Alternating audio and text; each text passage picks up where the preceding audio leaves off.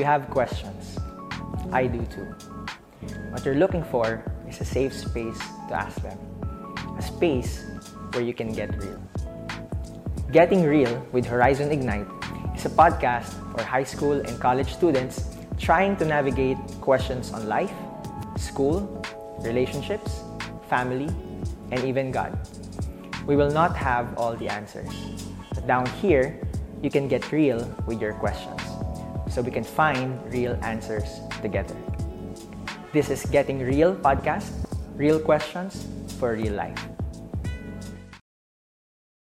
Once again, welcome to Ignite everyone. So shoutout din natin ang ating mga watchers and listeners sa ating mga uh, platforms. So we have YouTube, uh, Spotify, and Apple Podcast. So if you miss an episode of our Ignite Getting Real, so you can check it out on the following uh, platforms.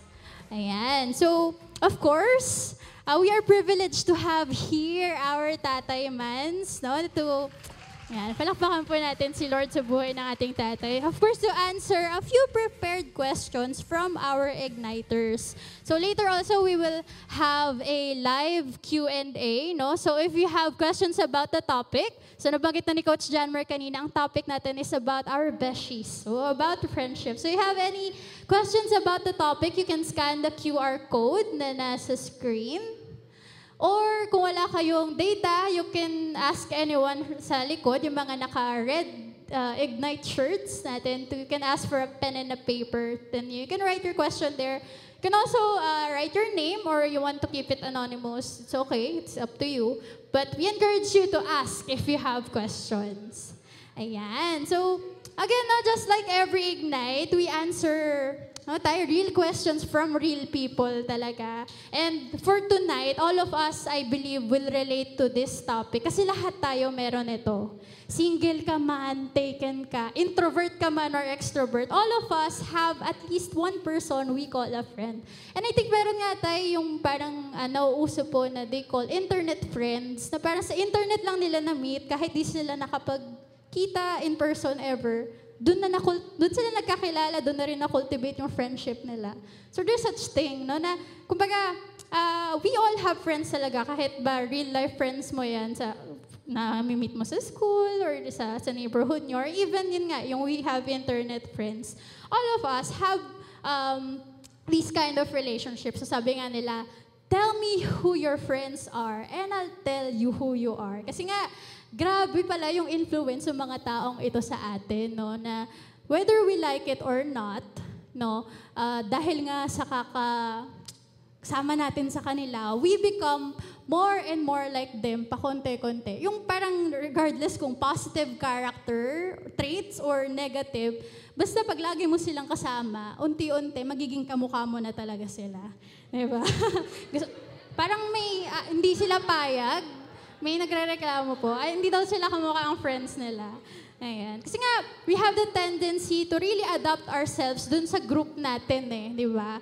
Na we, kasi we have a tendency to, uh, we want to feel belong, we want to feel na part talaga tayo ng grupo. And with that being said, uh, so here's our first question po, Tay. No? So, um, how to avoid peer pressure? Pero siguro, um, parang another question po is, how can I say po, po ba muna tatay na parang I'm under pressure na ng peers ko?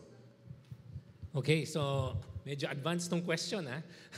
so, um, ang assumption natin dito ay uh, meron kang awareness na you are being pulled in a direction na hindi mo gusto. So may ganung assumption po tayo. No? And wag natin um, basta-basta i-assume yan. Kasi sa totoo lang, many people, uh, young or old, ah, um, hindi sila aware no, before it's too late. No, na nahihila na pala sa isang direksyon na ano na hindi nila gusto. So yung igniter na nagtanong nito ay bigyan natin ng credit, no? sabi nga nila, uh, give credit where credit is due, no?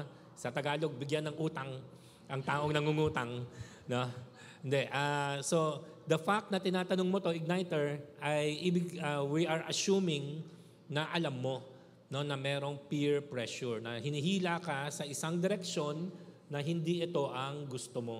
So para sa akin, uh, Coach Cha, ah, yun pa lang, I'm not gonna say yun pa lang panalo na, no? pero yun pa lang ay malaking ano no, uh, that gives me great hope na itong taong to, meron siyang kahit paano awareness. No? Just like many things, no, Coach Cha, awareness is the beginning of your victory. It's not the ending of your victory, no? pero diyan nagsisimula eh. Yung alam mong may problema, yung alam mong may sitwasyon na kailangan i-deal mo, no? hindi yung ano ka, hindi yung wala kang kamuwang-muwang, wala kang kamalay-malay, tapos mamaya, before you know it, you find yourself ano, down in the mud, no? you find yourself uh, down in a hole, no? na hindi mo na alam paano ka makabangon, paano ka makabawi. So, yun. So, actually, uh, so sa lahat ng mga ano natin, igniters, so that is a, ano, a trait, that's a wonderful trait na ma, ma-establish natin, yung awareness. No? And so, after that, uh, Coach Cha, yung awareness ay yung uh, values. Na, um, i-review mo sa sarili mo ano ba yung mga core values mo? Kasi totoong mabilis, mahila ng peer pressure pag hindi ka talaga firm sa core values mo. So ano ang mga mahalaga sa'yo? No, uh, like dito sa Horizon, di ba, Coach Cha, meron tayong J Christ. Yun ang core values natin. Ibig sabihin, la, uh, maraming mahalaga, pero ito yung pinakamahalaga, at least para sa amin. No? So joy, courage, humility, righteousness, influence, stewardship, uh, yung tiba trust, na trust o team, hindi ko masyado sure na. Uh, pero yon, yun ang mga core values natin. So magandang uh, pag nag uh, pag uh, we are facing yung ganung mga sitwasyon no ng peer pressure, magandang ma-review din natin. Teka, teka, ano nga ba talaga yung mga mahalaga sa akin? At uh, kasi yung nga, eh, kung talaga mahalaga to sa akin, hindi hindi ko basta-basta bibitawan. No? This is worth fighting for. Kahit na minsan magkaroon ng tension, magkaroon ng conflict, pero kung talagang core values mo na yung tinatamaan sa'yo, kasi guys, uh, yung pinaka-core character mo is made up of your core values eh. Na? Kung sino ka, yung kasi ang core values mo. Your, your core values is who you are or and who you want to be. Ha? So magandang ma-review yan, no, yung core values natin. And then, yung pangatlo, kaya nga sabi ko medyo advanced tong question, pero since yan ang question, di sige, sagutin po natin. No? uh, pang pangatlo, bagaman sa tag of war, para may balance ka, no? Uh, siguro maghanap ka rin ng mga tao, o uh, in this case, kaibigan, kasi ang topic natin tonight ay friendship, na maghanap ka rin ng mga kaibigan who share, uh, if not all, but most of your core values. So yung tatlo, no? awareness, Pangalawa, review mo ang core values mo. I-check mo talaga ano ba yung mga pinakamahalaga sa'yo. Siguro mga apat, lima ng mga core values mo. And then, once you determine that core values, para hindi ka nga mahila sa direction na hindi mo gusto, maghanap ka rin ng mga kaparehas mo, kapareho mo ng core values, baga, para baga sa tag of war, may katuwang ka. No, na para maihi, maibalik ka dun sa gitna, yung balance. No? Um, may, baka may mga questions tayo dyan, Coach Cha, na baka, uh, in a sense, sinasagot ko na po. No? Kasi Uh, I don't know if we will get to yung mga issues ng mga cancel culture, kailan yung tamang time na bitawan na ang kaibigan, no? Or paano yung mga dati mong kaibigan na dati kasamahan mo pero parang na-outgrow mo na. So tama ba na iwanan sila, bitawan sila, no? So bigay ko yung partial na sagot ko ha para may konting suspense na. Um, para sa akin maganda again, ang best place siguro para sa atin no Coach Cha is to find ourselves in the middle, no? yung sacred middle na tawag natin para iwasan natin yung extreme. No? Kasi kung sobra mong ikukulong ang sarili mo sa mga tao na kaparehas mo, uh, magiging maliit lang din ang mundo mo. Uh, maganda yon, no? uh, yung minsan tinatawag nating safe place, yung tinatawag nating boundaries, maganda yon, lalo na pagdating sa mga mental health, no? Kung yun ang sitwasyon mo, yun ang season mo, may pinagdadaanan ka, maganda yung safe place. Kaso ang safe place ay bagaba itong stage no Coach Cha, siguro ang safe place parang itong drums lang. No? Safe ka dyan. No? Um, kasi you kept everybody out eh. And then yung pinapapasok mo lang dyan, dahil maliit nga lang yung lugar, siguro isa, dalawa, tatlo, two or three of your most trusted friends. Pero uh, hindi ko po siya ina-advise uh, for the long term or for the lifetime. No? Uh, mahirap po mamuhay in a corner. Di ba? Yung, oh nga, hindi ka nga nasasaktan, pero ang liit-liit ng mundo mo. So hindi natin na-explore actually yung mundo. At baka maraming mga pinapagawa sa atin. Kasi sigurado ko, Coach Cha, eh, kung ano ang pinaka-purpose mo sa Diyos, I'm sure hindi lang dito sa drums. Na? So maganda na meron kang safe place, um, pero yung mamuhay ka the rest of your life sa safe place mo, parang hindi rin yata. No? Kasi magiging comfort zone mo yan eh. At alam natin, walang growth sa comfort zone. So baka mamaya, healed ka na pala, restored ka na pala, pero nandun ka pa rin sa safe place mo at ayon mo nang lumabas. Kaya maganda, yung nga, hanap ka ng mga at ah, tao na kaparehas mo ng core values para lang ma- mahila ka sa gitna no? Ah, dun sa tamang balance dun sa ah, third dun sa third way o middle space no? Na yung nga no, so nandun ka na you have enough ah, people who share your same values para yung nga ah, safe place para na na equip ka, na susupport ka. Pero meron ka ring enough people sa buhay mo na hindi mo kaparehas. Kasi sa totoo lang, ah, enemies are your growth. Yun ang totoo, ha? Ah, shout out sa mga enemies. Uy, text nyo naman po sila. Dito, totoo, shout out sa mga enemies. Alam mo, kasi 50 years old na ako, mga anak, no? Um, nung, when I was your age, yun nga, ang, ang ano ko is how to win more friends and have no enemies. Pero ngayon, as I kind of look back, Coach Cha, alam mo sa totoo, parang professor, mas nag-grow ako sa mga kaaway.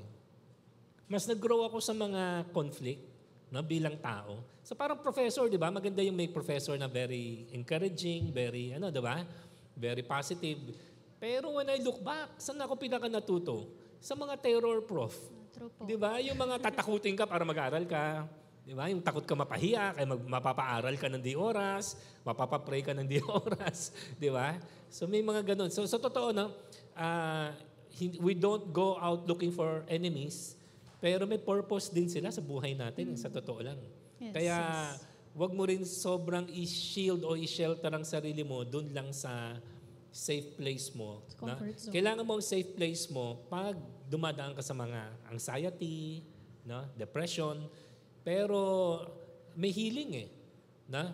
Pag na-heal ka, maganda, balik ka lang din sa gitna para ano rin, you will continue to grow and uh, chances are gagamitin ka din ng Diyos para maka-influence din ng ibang tao. So friendship kasi, Coach Cha, is ano eh, na? It's a broad, broad, broad topic. Kaya, yun, siguro yun muna ang sagot ko. No? Medyo madami na akong na, nasabi. No? Pero I hope nakatulong ng konti. Awareness, core values, and then uh, friends who share the same core values just to put you in the, in the, I call it the sacred middle, na para dun, dun ka mabuhay ng buhay mo, dun sa gitna, na amongst uh, friends and enemies. Na? Ayan, yan, That's the best way to live siguro. Ayan, so parang talagang ah, need po talaga na clear sa atin, tata, yung mga non-negotiables natin when it comes to ah, entering relationships. And in this sense, yung friendships nga po, na parang ah, whatever happens, you know what you stand for, na hindi ka lalagpas sa linya na to, na I think matatouch din natin yung ganyan topic nga. Pero yung question nga po is kanina, no, more on about, ang question is how to avoid it. So, prevention. So, ah, Connected si number two, na prevention din. So what are the things po ba, tatay, na um, dapat natin tignan if we're looking for uh, or finding in true friend nga po? Okay. Ah, mga igniters, pwede ko siyang sagutin ng ano, no? In a simple way. 1, 2, 3, ABC, bigyan kayo ng mga May katangian. checklist. No? Checklist, no? Ah, what to look for in a friend. Pero siguro, kasi ang gusto natin, ano eh, itong mga igniters natin ay ah, hindi lang makahanap ng sagot, kundi sila ay uuwi na napaisip. No? Ah, di ba? Kasi yung mga brains natin slightly used na. so mapaisip na. Huwag kayong mag-alala, wala namang exam na dito sa Ignite. Pero siguro, para maging mas interesting yung usapan natin, Coach Cha, at saka para mapaisip yung mga igniters natin, siguro I will try to answer this question with another question. Now, for example, ganito. Paano mga igniters kung meron kang classmate na bully? Pag yung bully in itself, no? Kunwari, masasabi niyo ba yung bully, yan ay characteristic ng good friend? May, may, may magtataas po ba sa atin ng kamay na bully is one of the characteristics you look for in a friend? Parang wala, di ba? Ayaw nga natin ng bully eh. Sila daw po yung bully. No, kayo yung bully. No? Pero kunyari, hindi mo na kayo yung bully. No? But, so let's say, meron kang kaibigan, meron kang classmate, meron kang, yun nga, so someone in your company na bully, which yung bully, kung aalisin natin yung context, bully or bullying in itself is wrong, it's a sin, di ba? It's harmful, so on and so forth. Pero hindi ba totoo rin mga igniters na paano naman kung biniyayaan ka ng Diyos na itong bully na to naging kaibigan mo? Tapos siya ang naging bodyguard mo. Meron ba kayong ganong karanasan? Na ako, uh, I know many people na may pagka-loner, no? so loner sila, uh, hindi sila pala kaibigan, mahihain sila, no, Coach Cha. Tapos, di, nga, mag-isa sila. Eh, di ba yung mga bully, mahilip sila mag-pick on someone na kaya-kaya nila, lalo na yung mga nag-iisa, walang barkada, walang kaibigan. Eh, tapos yung pinaka-bully sa school, naging bodyguard niya, Hoy, huwag siya ano yun, huwag siya, ano, huwag siya asarin. Di ba? Huwag siya ano yun, huwag niyo galawan yan. Kundi malalagot kayo sa akin. Di ba? So yung bully now becomes your beshi. So, does that person suddenly become a good friend? Anong sagot? Although may quality siya na pangit, pero yung qualities niyang pangit works to your advantage. Kasi dahil bully siya, at dahil eh, kaibigan mo siya, naging bodyguard mo siya. Wala tuloy nang bubuli sa'yo kasi best friend mo, yung pinaka-bully. So ngayon, gagawin ba natin na, okay, what are the things to look for in a friend? Number one, bully. Basta hindi ako yung binubuli, ha? Oh. Hindi, totoo, totoo. Right? So, magandang mapag-isipan din natin to mga igniters. So, gusto ko lang na medyo palawakin siguro yung pag-iisip natin na siguro, Coach Cha, imbis na bigyan ko tayo ng checklist, na ito yung hanapin nyo, number one, number two, number three, number four, number five, which pwede naman, na hindi naman mali yun. Pero magandang isipin din no, na, o nga no, may mystery talaga ang friendship. Tama? May mystery talaga ang friendship. Kasi, uh, iano natin, no? balik rin natin. May mga tao, may mga magagandang ugali, pero hindi mo, ayaw nila makipagkaibigan sa'yo. So hindi mo rin sila makonsider na good friend, di ba? Tama? Kasi kunwari, mabait, o mabait sila, pero hindi lang nga sa'yo. Pero mabait sila, pero hindi ka nila pinapansin. Di ba? Ano yung mga ganon? So, trustworthy. Trustworthy, kaso hindi mo nga sila friend eh. So, parang in a sense, mababaliwala yung checklist, Coach Cha. Kung sabihin natin, okay, maghanap ka ng mga kaibigan na ano, trustworthy. Maghanap ka ng mga kaibigan na reliable. Maghanap ka ng mga kaibigan na yung kaya kang tiisin. Pero kung lahat naman to ay hindi mo friend, edi parang wala rin. Pero on the other side of the coin, may mga pangit na karakteristik, pero dahil friend mo sila, yung mga pangit, yung nga, example nga, yung bullying, na, yung mga pangit na ugali, pero it works to your advantage. Di ba? So maganda pag-isipan din natin yan. No? Kaya sa akin, gano'n na lang siguro, Coach Cha. No? This is how I'll try to, ano, para mapag-isip lang din yung mga, yung mga uh, igniters natin. No? Uh, I'm gonna assume, Coach Cha, na lahat siguro naman tayo, even yung pinaka-loner sa atin, may kaibigan. Yes. Okay? So, ganoon na lang siguro. So, kung meron kang kaibigan, tapos tignan mo na lang, anong mga qualities niya na maganda. Okay? And then, pasalamatan mo siya doon. And then, ano yung mga qualities niya na redeemable? So, ibig sabihin, hindi ganun kaganda, pero by Pwede coaching, you know, by equipping, by advising, eh baka kahit paano, eh, uh, matulungan mo siya doon, di ba? Even kunwari, meron kang kaibigan na bully. Eh di pasalamatan mo, uy, salamat ha, na pinoprotect mo ako ha, di ba? Wala tuloy nang gumagalaw sa akin dito dahil beshi kita, ikaw yung pinakasiga sa school. Na? Hindi, totoo, di ba? Di ba may mga classmate kayo mataray? Eh, pag mataray siya sa'yo, edi siya yung pinaka masamang tao, di ba? Pero kung mabait siya sa'yo, pero mataray siya sa iba, di masaya ka, di ba? Yan, di ba? so, so, so magandang you know, appreciate mo siya dun sa magandang ginagawa niya sa'yo na, uy, thank you for protecting me, ha? Or, thank you na hindi ka ganun sa akin, ha? Pero ano mo, Beshi, o kaya, be, ah, kaya friend, um, ano rin, ha? Uh, bawas-bawasan mo rin yung katarayan mo, ha? Kasi, alam mo, yun nga, minsan nakaka, nakakasakit din, ha? So, in other words, gamitin natin yung, ah, yung mga redemptive qualities ng tao at gamitin natin yung friendship natin as a means to influence. Kasi Coach Cha, ito yung totoo eh, no? Hindi lang mga pastor o mga mentor o mga teacher ang naka-influence. Na? Alam mo, ang power ng friendship ay ito. Friends have the most power, if we were, if we were going to use that word, na, you have the most power to influence. Simply because friends kayo. Kasi pag magkaibigan, hindi ka naman hinahanapan ng credibility. Tama? Kasi unlike kunwari kami mga pastor, pag nag-speak kami, hinahanapan kami ng, sino yan? Ano yan? Anong alam niyan? May pinag-aaralan ba yan? Di ba? Nag-Bible school ba yan? Anong credentials niyan? Pero sa friendship, hindi eh. Di ba? Sa friendship, hindi mo na, di ba pag pinapiyuhan, di ba minsan lumalapit kayo sa mga best friend nyo na mapurbagsak? Hindi naman, pero lalapit pa rin kayo sa best, di ba? Tulungan mo naman ako sa crush ko, di ba? Hindi mo na tatanungin, hindi kita, di ba? Teka, ano ba grade mo kanina sa math?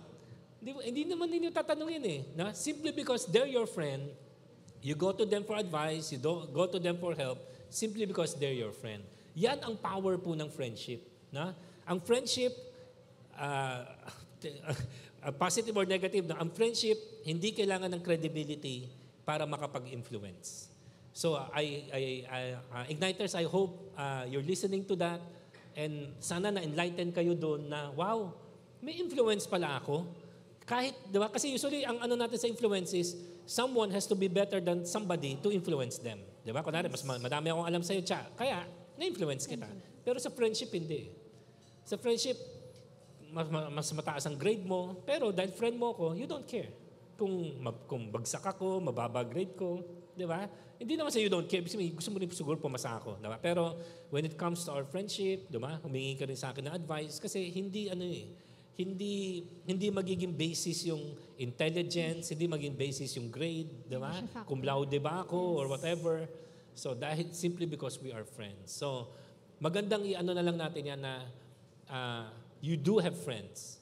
And instead of looking for qualities in friends uh, in good or not so good friends. Hindi.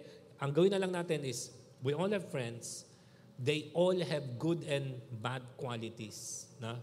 So, i-appreciate natin yung mga good qualities nila. Make sure they know. Kasi nga, uh, kailan ba yung Friendship Appreciation Month? September. September. Oh, so, kakatapos lang. And then, kung appropriate, without sounding too, you know, uh, judgmental or self-righteous, kung may pagkakataon na ma-influence natin sila, kasi nga kaibigan tayo, i-call out din natin na, Beshi, di ba, yung, di ba, yung mga rough edges mo, alam mo, pwede natin i-ano to, no? Pwede natin i-smoothen out to, pwede pa natin i-grow to, pwede natin i-improve to, di ba? Kasi simply because I want the best for you. Hindi na to issue ng acceptance kasi matagal na kitang tanggap kahit nang ganun ka. Di ba? Pero sinasabi ko na lang to sa'yo, walang ibang dahilan kundi because I want the best for you and I want you to simply become better. Kasi I know if you if you become a better person, more uh, and greater opportunities will also come your way. Yan. Oh, pero tama ba tatay na parang in a sense, there are a lot of ways to make friends naman po. So, uh, one way pa lang siguro yung parang, siguro may checklist ka nga or you have, uh, parang ka may set qualities na, ah, ganito yung mga if-friendship ko sa school. Ganyan. Pero, Uh, is it correct, tatay, in real, na parang... In real life, does that work? I mean, in real life, mm-hmm. parang hindi naman siya, di ba? Hindi naman siguro din tayo, ano, yung you go to school, o even pag mag-work na kayo, mga igniters, mm. hindi naman, in real life, hindi naman ganun eh. Yes, yes Di ba? Kasi kahit mag-checklist ka, tapos, oh, sige, uh, first day ba ng school, maghahanap ka, okay, sino dito ang ano, Sino diba? matatalino Sino dito may ano, ah, may na mayroong anong uh, suot na cross, 'di ba? Yes. Sino sino dito? Eh, eh, hindi naman din eh. Yes. 'Di ba? O kaya at kailangan ano siya, K-pop ano siya, K-pop. Uh, hindi rin eh. Ang totoo niyan, friendships are real friendships ha, are organic. They happen. They just happen na hindi mo ma-explain. It's like falling in love. 'Di ba? kung ma-explain mo how you fe- fell in love, chances are you're not in love. Na? Kasi ang falling in love, mystery yan eh. Na? Pag sabi maganda siya, ang dami naman din maganda dyan. Pero bakit siya? Di ba? Babait siya. Marami rin naman mabait eh. So ganun din ang friendship eh, di ba? Na it just happens eh. Na kahit, di ba, may mga friends na exact opposite. Di ba? Yung isa laging maaga dumating, yung isa laging late. Hindi, di ba? Yung isa, ah, pala cheating. Yung isa, nagpapa-cheating. Hindi, di, wag naman, no? Pero nag, nagigets, di, totoo yun, na? May mystery talaga ang friendship na siguro wag din natin sobrang i-burden ng sarili natin na kailangan, di ba, maano natin to. No, let it happen. Let it happen, let it come naturally, organically. Tapos pag meron na tayong friends, di, yun na nga, di ba, Ah, appreciate na lang natin ano yung mga maganda sa kanila and make sure na may call out siya in a positive way na friend, alam mo, ang appreciate ko sa iyo, thoughtful ka. Ayan, no? Make sure they know. Na? And then yung mga, yung nga, sabi nga natin, with enough time, na, na pwede ka na rin magsalita kasi darating naman din talaga yung time na you can speak truth to each other no uh, unconditionally. Pag uh, yun pag pag may ganun na mga pagkakataon then saka tayo mag, magsabi na again without sounding judgy no or self-righteous saka tayo magsabi na oh, friend ano bawas bawasan mo naman yung ganun. O kaya friend simulan mo naman na agong na mas magising na mas maaga di ba? Para hindi ka naman laging late. Kasi alam mo concern ako sa iyo baka malapit ka na ma-drop. May mga ganyan di ba? So i think y- yan ang real kasi di ba real tayo di ba coach Cha? So I think in real life, that is how ano eh, that is how friendship works and that is how friendship can progress. ha? Yun. So, importante talaga na, ano, ah, we check on our friends din, no? Check, check na rin sila. Parang talagang realize natin, hindi lang pala love ang nag-move in mysterious ways. Even friendship pala. Diba? So, mapapatanong ka, ba't, ba't nga ba kita naging friend? Na, na-ask nyo na ba yun sa mga friends nyo, diba? So, yeah, right now, uh, we had uh, an answer naman to, to, to that uh, uh, question in our mind. So yung next naman po natin, this is one is uh, more personal naman na tatay, no? So uh, kung kanina we're asking uh, kung ano yung mga qualities, kumbaga green flags na hinahanap mo sa isang friend. So this time, so yung question niya is, how can someone know na need niya na to cut off a person? If may ugali ng isang friend na hindi maganda, and even kinall out na siya about the issue, ay hindi pa din nagbago. And if his or her issue doesn't change at nakaka-affect na sa ibang friends niya, is it a sign to cut him or her off? Or do they just embrace their differences? So basically, yung parang pinaka-question niya is, um, uh, do you cut off a person just because they have um, parang attitude issues na na-call out na nga daw, pero parang wala pa rin ginawa to address the concern? Or parang dahil friends nga sila, do they just embrace po yung differences nila as friends?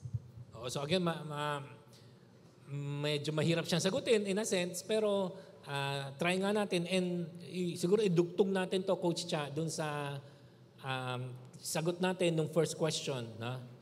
I- basta ang try natin iwasan ah, as much as possible no? yung ewan ko kung familiar lahat ng mga igniters natin dun sa ano ah, cancel culture No, so kung hindi ko alam kung narinig na ba ng, uh, so, ba- baka I don't wanna assume eh, no? baka may mga iba hindi pa nila masyado narinig din yun, no? O baka iba narinig pero baka hindi rin clear ano bang ibig sabihin nun.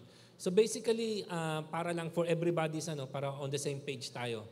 Uh, ang cancel culture ay yun nga, pag meron kang hindi nagustuhan na sa isang tao, whether kaibigan mo or someone na you follow on social media, o, di ba? Uh, ika-cancel mo na sila. So, ibig sabihin, cut off na. No? So, wala nang contact, wala nang, hindi mo na siya na nakikita. sila. Oo, so, baga sa, kung sa social media, inano mo na siya, unfriend ba tawag doon? Na? Unfriend. O, blinak mo na siya. Yun ang cancel. No? Yun ang cancel ah, culture. No? Ah, para sa akin, as much as possible, last resort sana yung ganun. Yung ganung klaseng cancel culture. No? Yung pansamantalang, parang ano lang to eh, I'll try to answer niya parang sa mental, ah, mental health na coach siya. So sasabi natin, pag dumadaan ka sa mga mental health struggles, na let's say anxiety, depression, pinaka, ah, siguro pinaka dangerous ay yung suicidal, no? suicidal thoughts, suicidal uh, tendency. So ang sabi natin, ang keyword natin from Last Ignite, no, uh, safe place. Maghanap ka ng safe place mo. So again, safe place is not a place, they, they are people. Na? So, punta ka sa safe place mo. Pero, yung safe place mo, hindi ka dyan titira for the rest of your life. Ha? Uh, lalabas ka rin. Kasi naniniwala nga po tayo, uh, the way we answered yung question dun sa suicide no Coach Cha, is um, you don't want to end your life, you just want to end the pain. And we are believing God that sooner or later, somewhere along the way, you will be healed. Okay? Kung paano gagawin ni God yan, that's, yeah. So, yung ang pinagkakatiwala natin kay God. So, I think ganun din, eh, no? Iwasan natin yung cancel culture. Well, uh, umiwas sandali, baka pwede. Lumayo saglit, baka pwede. Time out, baka pwede. Pero iba ang time out sa walk out. Na? Time out lang siguro. Na, friend, medyo nagkakasakitan na tayo. eh. No? We are not bringing out the best in each other. Saka yung nga, yung mga, meron ka kasi mga ginagawa na nakaka-affect na sa akin. So, mental health man or studies man. So, friends, siguro time out muna tayo. Cool off Ba- oh, baga sa relationship, cool off. No? Oh, so, hindi, totoo. So, hindi, man, hindi muna, ika nga, ano, wag muna natin i-burn yung bridge. Kasi pag binurn natin yung bridge, baka wala nang balikan, eh, no? So, bakit natin sinasabi to, Coach Cha? Kasi as Christians, isa sa core message natin as Christians at isa sa core message ng Bible ay second chance, eh. Di ba? Yes. Yung ang hilig minsan natin mag-preach na, tinan mo yung prodigal son. Pero minsan hindi nga natin naisip na yung sakit, yung bigat, yung sugat na kinos ni prodigal son kay father. Father. Yeah. Di ba? Huwag natin, kasi usually pag nagpe-preach tayo ng prodigal son, siya yung bida eh. Pero actually, huwag natin kalimutan, the prodigal son is not a good son. He's a very irresponsible son. He's like a black sheep. No? So, pero ganun siya kamahal ng ama na nung bumalik siya, welcome siya eh, di ba? Ah, pre- ah, recently, nag-preach ako sa Matienza, di ba, Coach ah, Cha, ng Jonah. Di ba? So, again, kung isipin mo, Jonah is not a good prophet. He's not a faithful person. Na? Pero binigyan siya ng second chance ni God. Di ba? Kasi kung tignan mo yung book of Jonah, hindi lang naman ang Ninevites ang binigyan ng Diyos ng second chance, kundi pati si Jonah. No, kung, kung ano ginawa ni Jonah sa second chance niya, hindi na natin alam kasi walang ending yung book of Jonah. So, ibig sabihin, yung Bible, punong-puno ng ganung mga kwento, redemption, restoration, second chance, na. Eh so, pag tayo naman in our times, ipapractice natin yung cancel culture at yan ang laging first option natin, ah, nasaktan. O sige, wala na. Diba? Black na to. Diba? Solian na ng kandila. Kalimutan na natin, naging magkaibigan tayo. Di ba? Yung mga ganyan ba? Wala nang pansinan. No? So, pag ganun, paano natin malilive out yung message ng second chance? Paano natin malilive out yung message ng forgiveness? Yeah, okay, alam ko, ang sabi nila, forgiving someone is not the, is not the same as trusting them again. Yeah, a- alam ko. Di ba? Pero, forgiveness does not close the door to trusting that person again. Nakuha mo natin? Mare, yeah. Wala kang, sa ngayon, hindi pa kita mapagkakatiwalaan. But real forgiveness is open to the possibility na yun nga, dahil may Diyos, at dahil may Diyos, sabi natin kanina, sabi mo din kanina, Coach Cha, if you're not dead, God's not done. Habang may buhay, may pag-asa. Yes. Eh, how true is that sa mga wayward friends natin? Tama? So hindi kaya dapat pati sa friendship at lalo na siguro sa friendship, diyan natin i-practice yung gospel, na?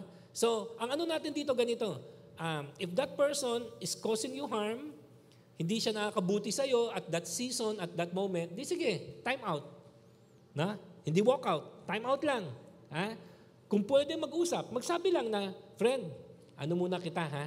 Ah, hindi naman cut off. Nga, So, ka- ikaw na bahala magsabi. Ikaw na gumamit ng mga terminologies mo. Na? No, friend, hindi muna ako. O kaya, mag-ano muna ako, magpapahinga muna ako sa social media, ha? Hindi muna ako magpapakita, ha? Hindi muna tayo mag-uusap. Hindi mo, ayan. Muna, muna. Yan ang keyword. Muna, muna, muna, muna. Until such a time na ah, either mas magaling ka na, healed ka na, restored ka na, or nagbago na siya, or uh, namimiss mo na uli siya, bilang friends, ha, hindi to boyfriend, girlfriend. Ha?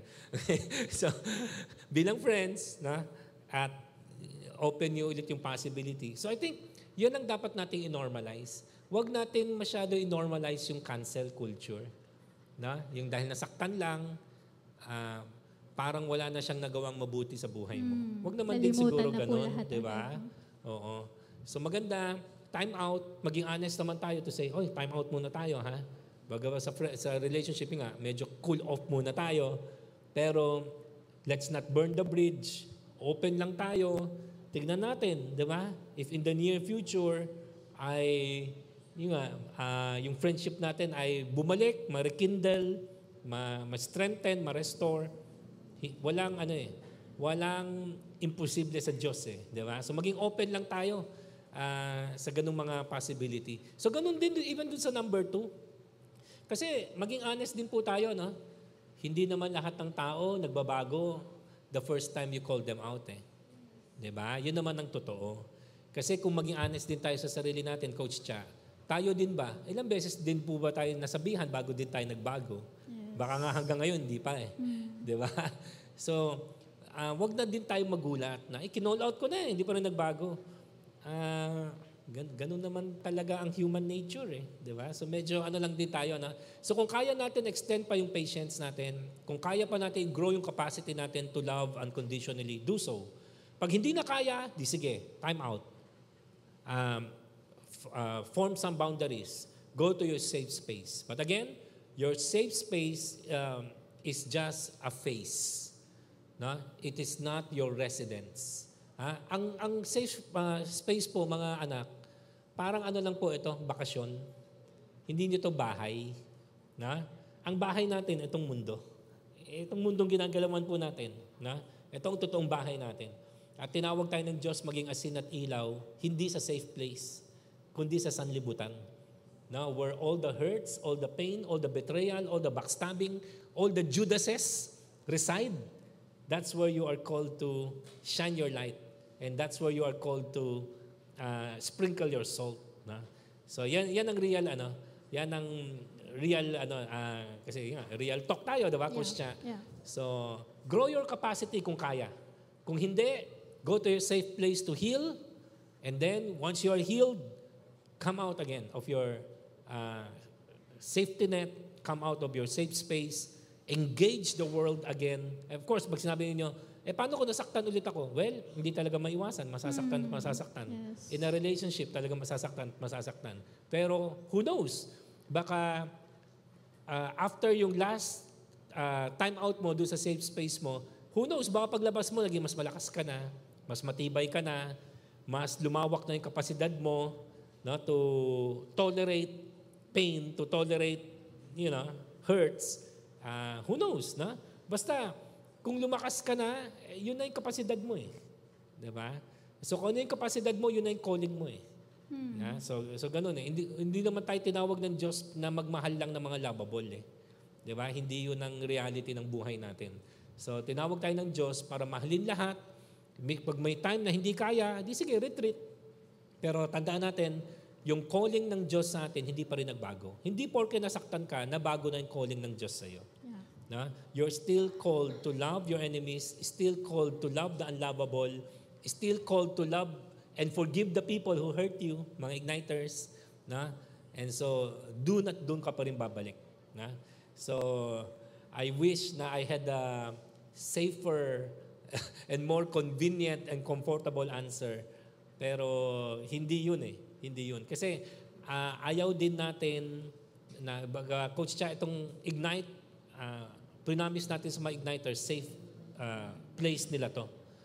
Pero hindi naman tayo araw-araw nag ignite eh. Di ba? Ang totoo niyan, after two hours, lalabas ulit kayo sa mundo eh. No? Kaya nga, merong ignite na dito kayo nagpapalakas, nagpapagaling, natututo, lumalalim. Para, para saan? Para dito na kayo tumira? Hindi. Kasi kung dito na kayo titira, eh di huwag na tayo magpalalim. Huwag na tayo magpalakas. Bakit pa tayo nagaganyan? Di ba? Eh eh. di, punta lang dito, kumain na lang tayo. No? Safe na eh. Na? Pero hindi nga. Kaya ka nandito, kaya para gumaling, magpagaling, lumalim, na? matuto, para lumabas ulit sa mundo, maging pagpapala, maging asin, maging ilaw. Yan ang yan ang ano natin, no? And and ang ito yung totoong masakit, no, Coach Chan. Dito sa pinapaboran ko yung mga masamang tao, no? Pero ang masamang tao, sila nga ang papakitaan mo ng grace, eh. Tama? Kasi hindi naman grace kung mabubuti ang mga tao, eh. Kaya nga grace, eh. Di ba? So, yan, yung mga ganong klaseng tao, yung mga kino-call out mo, ayaw magbago, yung mga matitigas ang ulo, yung mga bully, yan. Sila mismo, no, ang gusto ng Diyos na mahalin mo. No? So kung hindi nyo pa sila kayang mahalin ngayon, huwag ninyong, huwag ninyong ilimit ang sarili nyo na, ay, hindi ako tinawag ng Diyos para mahalin siya. No, no, no, no. Tinawag ka ng Diyos, magpagaling, magpalakas, para pag mas malakas ka na, mas matibay ka na, mas kaya mo nang mahalin yung mga mahirap mahalin. Sana makapag-amen sila, no, Coach Cha? Amen. Amen daw tayo. Sana. so extend grace pa rin po talaga, no? Pero tatay, uh, given that po, na sabi nyo, uh, hanggat maaari, talagang last resort na yung you need to cut off that Yung cancel, person. oo. oo. Pero practically speaking, how can we say po na parang, ay, besh enough na talaga, hindi ko na kaya? Is it uh, parang feeling po ba na hindi ko na talaga kaya? Or may... Parang ikaw ano yata yung nagtanong ha, Coach Cha. Parang ikaw, mo nag-disguise ka lang na ano, igniter, Igniter din. mukha kang igniter ha. hindi, oh, hindi, same pa rin eh. Again, ang ano natin, hindi naman minamasama ng Diyos na gu- magpagaling ka eh. So, yun ang ano, yun ang, yun ang siguro first phase doon sa ah, tanong mo, Coach Cha, di ba? Hindi naman sinabi ng Diyos magpakamartir ka eh. No?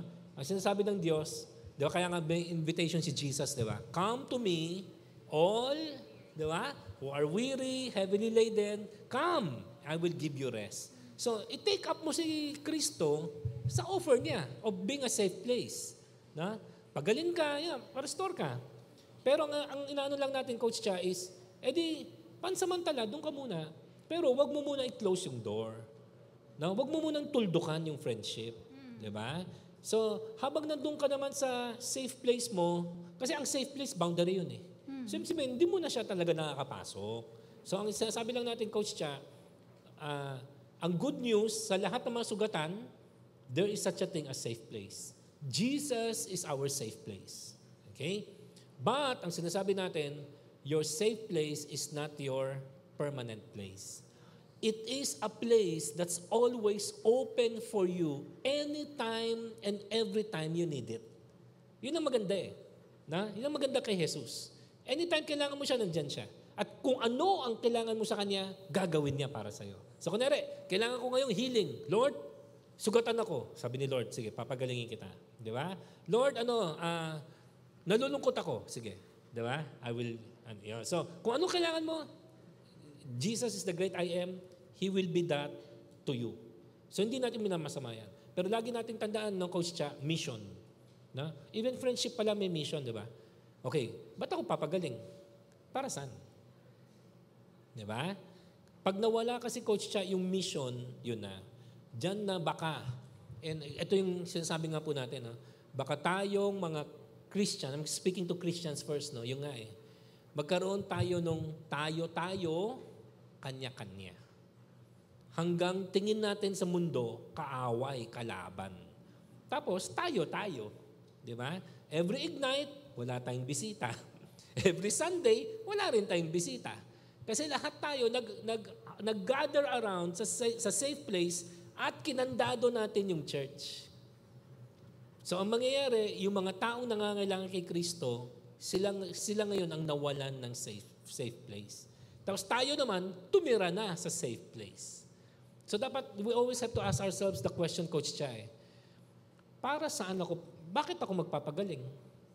Para saan ang safe place? Para saan ay sabihin ko kay God, Lord, pag, di ba, restore me. Para saan? Yung nga eh. Kasi nga, para lumabas ka nga uli. Lumabas saan? Doon nga mismo uli sa mga tao na na- nanakit sa'yo. Ngayon, of course, may mga practical as kasi friendship tong friendship tong context natin, no, Coach Cha. Ngayon, ibang usapan muna yung ano ha, example lang, I'm gonna talk about something very sensitive, no? Ang mga igniter. Pero total, nadaanan na naman natin sexuality. So I guess, nothing is off limits naman dito sa ignite, eh, di ba? Oh, mga anak, kung sa bahay, namomolestya kayo, ibang usapan yon. Okay? Ang sinasagot ni Tatay Mans ay friendship. Ha? Pero let's say, meron ng physical molestation, sexual molestation, or yung physical abuse. Ah, medyo, medyo, teka, teka. Mag-uusap ulit tayo, ha? Ngayon, baka kailangan, totoo, mas mahaba-habang time sa safe place. Ha? Hindi na to yung, okay, mag-search lang sa linggo, tapos pagbalik sa bahay, babalik na naman sa abuso. Hindi sapat ngayon yung linggo. Kasi iba na yun. Kasi sitwasyon mo na yun eh. Ha? Ngayon, pag pinag-uusapan na natin, meron ng sexual, ano na, meron ng physical, o even yung verbal na, ano na rin, no? it causes you to be depressed, causes you to have suicidal thoughts. Pag naging ganun na, mahaba-habang time out to. So doon ka talaga sa safe place mo. Pero I, I will not change my answer, no, Coach Siya. Open mo pa rin ang sarili mo in the future, hindi near future, far future na baka darating yung time, baka ikaw pa rin ang gamitin ng Diyos to minister to the very person who molested you, who hurt you, who caused you trau- trauma. Open mo lang yung possibility, ha? Na, not, not saying yun, yun talaga. No? Pero sabihin, open ka lang. Bakit? Kasi sobrang makapangyarihan ng Diyos, walang imposible sa Kanya. Pero, pag ganun ang sitwasyon, then another topic for another time yun. Pero, iba yon ha? Pag ganun, ako na mismo magsasabi sa inyo, umalis na kayo ng bahay. Kung ayaw nyo pabarangay yung tao, which pwede nga rin, pero talagang lumabas na kayo. Maghanap na kayo muna ng ibang tirahan, get away from that person kasi iba na. na? Hindi na ito yung uh, simple na friendship na nagkasakitan, na hindi na to ganun eh. Na? Ito ay pag nasa tahanan na, iba kasi ang rules sa tahanan eh. Iba ang dynamics ng tahanan, Coach Cha. Ha? So, gusto ko lang isingit to, Coach Cha, kasi uh, nabivideo kasi tayo eh. Na mahirap pag naging artista eh. Hindi, baka kasi, baka kasi lumabas to sa real. Na? Lumalabas kasi tayo sa real na mga guys. Um, tapos makat yung sinabi ko, di syempre nang lalabas, no? Eh, baka kasi may makabasa, may makarinig. Kasi lumalabas, kasi itong reel po natin, lumalabas din po sa public page natin na Horizon. Meron po tayong um, pinakamataas na, I think we have uh, isang reel na may mga 80,000 views. Yung sa mm. sexuality. Sexuality. Oo. Pero nung sa, kasi yung sa Horizon Ignite, mas konti kasi exclusive yun eh na. Pero meron kasi tayo sa Horizon public page. So, kaya sinasabi ko lang din to, kasi uh, yung awareness lang din na baka mamaya na, na isama ito sa reel, 90 seconds, di, ay, ang context kasi natin ay friendship, eh baka lang may makapanood o makapakinig. Tapos ang sitwasyon naman niya ay na re-rape siya sa bahay, na-abuse siya sa bahay, tapos baka akala niya, yun din ang sagot ko sa sitwasyon niya. So, hindi niya alam yung context. Kasi baka wala siya rito eh. Kasi yung Horizon page natin, marami pong nakaka, nakakita po nun. Hindi lang po kayo. Kasi public page po yun eh. Ha? So, yung minsan yun lang yung danger na nakapublic tayo, tapos hindi naman lahat po ng uh, yung dinadaanan ng mga reels natin ay nandito sa Ignite, hindi nila alam yung context, hindi alam na, ah, hindi, may topic kasi yung araw na yon na? So, kaya gusto ko lang din na maisingit ito uh, para uh, at least pati mo media team natin maging aware din na uh, yung nga, um, medyo challenge, no? Talagang gano'n. Nung, nung lumabas na tayo sa social media, Coach Cha, uh, on the one hand, uh, opportunity to share the gospel to so many people, na As, even sa mga taong di na natin personal kilala, no, nadaanan lang nila tayo, na, nakinig sila ng mga message ng salita ng Diyos. Pero minsan, ang problem sa mga snippets, lalo na mga snippets, 2-minute video, 90-second reel, eh, pwedeng hindi nila alam yung context na sinasabi natin. Eh, baka mamaya, ay sabi ng pastor eh, Ah, stay daw ako, stay daw ako. Diba? Mag-church lang ako ng linggo, tapos balik na ako sa bahay para to be molested by my dad.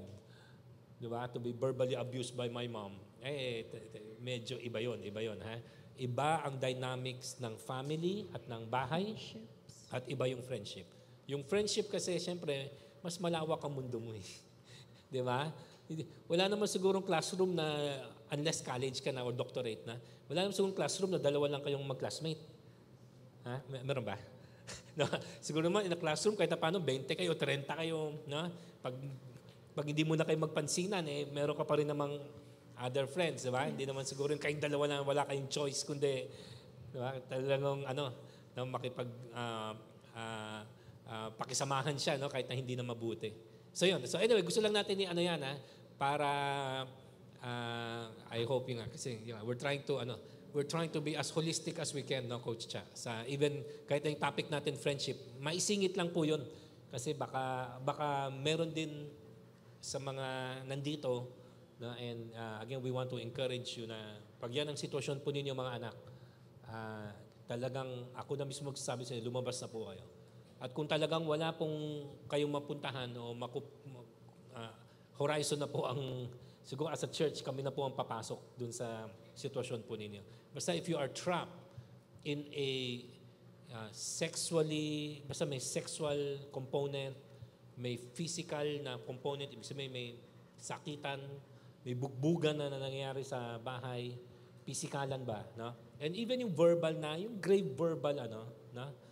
Ah, medyo ano yan eh, ibang, ibang issue yan, no? So, pag ganun, ah, basta ma-validate natin yung kwento kung totoo, I think pag ganun, I think even the church should step in. Eh. Kasi ako naisip ko rin, Coach Cha, mabilis sa atin mag mag-share kasi nandito tayo sa, sa stage. Di ba? Pero pag ano na, seryoso talaga tayo sa pag-minister sa mga igniter. At ito yung mga totoong nangyayari sa buhay nila. Kasi this is real life eh. Di ba? Hindi naman to showbiz na, ano this is real life eh. No? So, even yung mga, kunwari, question about suicide, how we wish, uh, Coach Cha, ay- hypothetical lang sila. No? Pero hindi eh. Totoo eh. Totoo. Totoo eh. Oo eh. Kaya, ah, guys, I just want you to know, ako, as a pastor, ang daming beses ko nang naka, nag-counsel ng mga tao na talagang pinakita sa akin yung mga ano nila. Yung mga marks nila. Nagla, naglalaslas sila, nagsa-self-harm sila. Pinapakita talaga nila sa akin. Kaya nakikita ko, oh, hindi ano to ah. hindi biro to ah. Talagang, di ba, hindi to, hindi to, hindi, every time we talk about mental health, hindi to theory. Totoo to. No? So, we want you, kaya nga mamaya, ah, i-ano ko lang coach yan, no, para ano. Kaya, ah, last ignite natin, ah, mga igniters, di ba meron tayo laging ministering time? After ministering time, last ah, ignite, nagdagdag pa kami ng isa pang layer na sabi namin, kung meron po sa inyo na talagang kailangan na kailangan na kailangan, as in urgent, no, na meron talaga kayong kailangan na kausapin at that very moment, wag na po ninyo palagpasin yung, yung pagkakataon. No? So meron na iwang mga pastor po dito. Tapos sabi ko, if you need to talk to someone, mga pastors naman po sila, go to them. And alam ko, last Ignite, may mga limaw, anim eh, no? May limaw, anim na talagang tumayo. Of course, hindi natin tatanungin na kung ano yung, uy, ano yan. Hindi mo tayo marites, no? so, basta pag tum- So, ganun din po later, ha? Ah, kung meron, kung meron kayong kailangan talagang kausapin na pastor, wag na po kayo mahiya, tumayo na po kayo, ang kining na po ninyo yung pastor na yon, and ah, pagkatapos sa pagkatapos ng Ignite, mag-uusap po kayo. And then we promise you, confidential po yung pinag-uusapan nyo. Hindi naman po namin tinatanong, di po, it's not broadcasted. Ha? So gusto lang po natin, kasi gusto natin, kasi real eh. Di ba? And ako na-realize ko nga, mabilis sumagot eh. In a sense, ha? Mabilis sumagot ng mga tanong eh. Pero yung implikasyon ng mga sinasabi namin, eh, 'di ba? Kasi nga hindi na to biro eh, 'di ba? Eh, Buti mga kung mga ano lang to, no? Innocent questions, hindi eh. Ah, I think itong mga tanong na to real life. Ah, so, we just want to ano that. We want to offer real help na sa, sa inyong mga igniters. So, okay okay ba tayo diyan? Okay. Wow, grabe. And uh, talagang uh, we, we acknowledge no na if if uh, if you really need help, talagang do not be afraid to ask. Mhm. And sige. And I want them to know, yes. Coach Cha, they're not the first. Hmm. They're not the first. Oh, uh, chances are, ah, most, if not all of our pastors, kunwari, even yung mga usaping suicide, I think hindi na rin sila magugulat. Although, uh, that's sad to say na. Yeah. Ang sad sabihin yun na. Pero uh, hindi na hindi na rin po sila magugulat kasi you're not kung kung ganun man yung sitwasyon kaya yung mga sitwasyon na ano kasi totoo coach siya eh. Meron talaga mga namumulas siya sa bahay. Totoo yun eh. Hindi yan someone eh. No, yung someone out there, no. As in, pati sa church. Totoo po yan. No? Ah, yun ang advantage na coach siya, medyo lumaki na yung church natin. Kaya na natin magsabi ng gano'n. Kasi pag yung church natin, 20. Tapos nagsabi ka ng gano'n eh. Di ba? At least yung church natin, a few hundreds na. Kaya pag nagsabi ako ng gano'n, di pa rin naman ninyo mahulaan eh. Kung sino sila, di ba? Kasi marami naman tayong mga youth. Pero sad to say, Coach Cha, meron talagang ganong mga case. Mga namumula sa, sa bahay. So, I, I, I want you guys to know na hindi na rin po tayo stranger dyan. Which is sad na. Again, I don't, I don't say that proudly. I say, I say that in a very sad way na reality na po talaga yung ganon. No? And even tong mga umaatay ng church, na mga naging members na natin, sadly, meron sa kanila, ito ang totoong sitwasyon po nila. Kaya nga, when we answer ganong klase mga tanong, well, again, kung context ng friendship, yan ang sagot ko. Pero pag ang context na ay bahay, tapos pamilya, tapos na ano ka na nasasaktan ka ng someone na personally known to you, tapos paulit-ulit yan, no? Ah, that is not something you should tolerate. Ha? So, kasi may halong criminal may halong criminal act na rin po kasi yung ganun eh. Na? So anyway, ha, so basta kung may kailangan kayong kau- kausap ha, any topic kahit na hindi hindi about uh, molestation, basta it's urgent enough, may kailangan kayong kausapin na pastor, ah, wag na po kayong mahiya. Ha? So, nandito po tayo kasi we are offering real help. Ha? So, bagaba, samantalahin na natin itong Ignite. Bagaba, habang may Ignite, sige na, di ba? May mga tatay-tatay kayo, may mga nanay-nanay kayo rito, mga ate-ate, kuya-kuya, na yun nga, handa talagang makipag-journey po sa inyo. Kasi na-realize natin, ah, after tong question and answer, pag uwi nyo sa bahay, ganun pa rin ang sitwasyon nyo eh. Di ba? So baka ang kailangan talaga, may makausap ka na personal para yung mga steps na kailangan gawin, lalo na sa ganung mga klaseng sitwasyon, ha, ah, talagang magawa na po ng paraan para mabago na rin po yung takbo ng buhay po natin. Na? So, yan. Anyway, napahaba, Coach Cha. Pero I, I just feel ah, it's important enough na ma- mabanggit natin yan. It's good to know din naman po that our church is open naman for those kind of help na you need, no, Igniter. So again, uh, if you need help, no, don't be afraid to ask. Ayan. So moving on to our fourth question, Tatay. So again, it's uh, so uh, meron daw siyang friend who shares many things. No, and it's come to the point that I am uncomfortable. Oh, okay. So how do I tell them without insulting or invalidating them? So possible to um, may mga sinishare sa kanya na mga hindi niya trip, mga ganun tayo. O baka hindi niya kaya? Oh. Kasi ako ah, 30 years na akong pastor ah, pero sabihin ko sa inyo, maging honest ako sa inyo, yung mga suicidal ano, ang bigat talaga. Pastor na ako ah. Oo. Iba. Iba talaga eh. So hindi ko alam kung yung uncomfortable na sinasabi ni Igniter, ay baka humantong na sa ganyan na, best, gusto ko na magpakama- magpakamatay. Di ba? Baka, baka ganun ah. No? Or baka hindi niya sure kung yung taong yun ay nagiinarte lang or totoo. Kasi hindi totoo, di ba? Kasi you guys don't have that, ano pa eh, that don't, don't have that training yet. And, and, and it's, it's fair, di ba? Ah, hindi naman kayo pro- professional eh. And nobody expects you to be professional. So, ang ano natin is, para sa atin, ang, ang sagot ko dyan, Coach Chia, ganito. Vulnerability is a two-way street. So, ibig sabihin, kung yung friend mo na nag-share sa'yo, kung ano man yung share niya sa'yo that makes you uncomfortable, so i-ano na natin, bigyan, na siya, bigyan natin siya ng vulnerability points.